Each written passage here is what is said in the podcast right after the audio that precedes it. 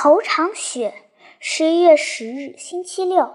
再见吧，沿着利沃利大街那悠然自得的散步，孩子们美丽的朋友来到了。天上降下了头场雪，从昨天夜晚起，铺天盖地的鹅毛大雪，像茉莉花瓣似的，大片大片的，密集的倾泻下来。今天早晨。整个学校都成了亮晶晶的银白世界，雪粒刷刷地倾打着玻璃窗，窗台覆盖着一层厚厚的白雪，多么好看的美景啊！我们的老师也搓着双手，饶有兴致地朝外面观看着。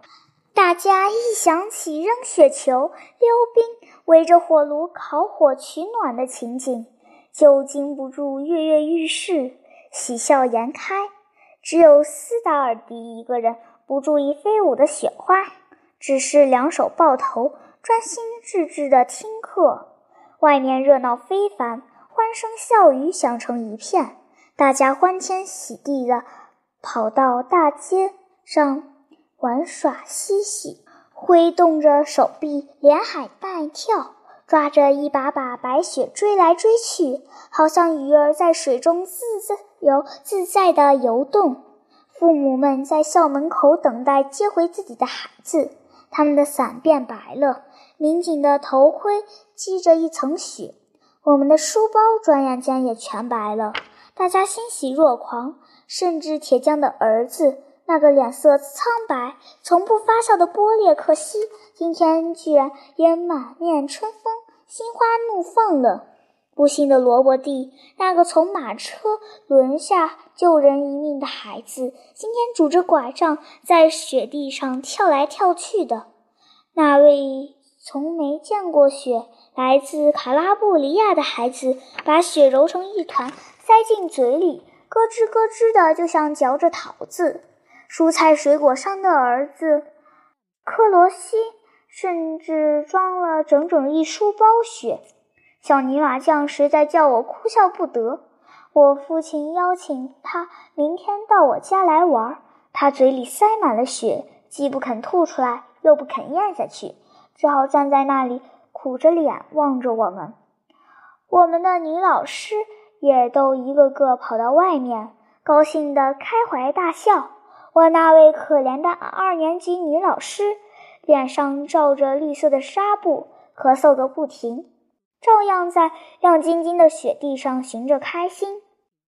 林校的数百名女学生从我们旁边走过，她们在洁白、晶亮的地毯般的雪地上欢蹦乱跳，像鸟儿似的叽叽喳喳。老师、工友和警察大声地督促我们。快回家吧，快回家吧！大片大片的雪花漫天飞舞，落到他们脸上，灌进他们的嘴里，连胡子都变白了。望着尽情欢乐的学生，他们禁不住放声大笑，庆贺冬天的到来。现在你们兴奋地欢呼冬天来了，但你们想一想，世界上不知道。还有多少孩子至今缺吃少穿、饥寒交迫，连个烤火取暖的地方都没有？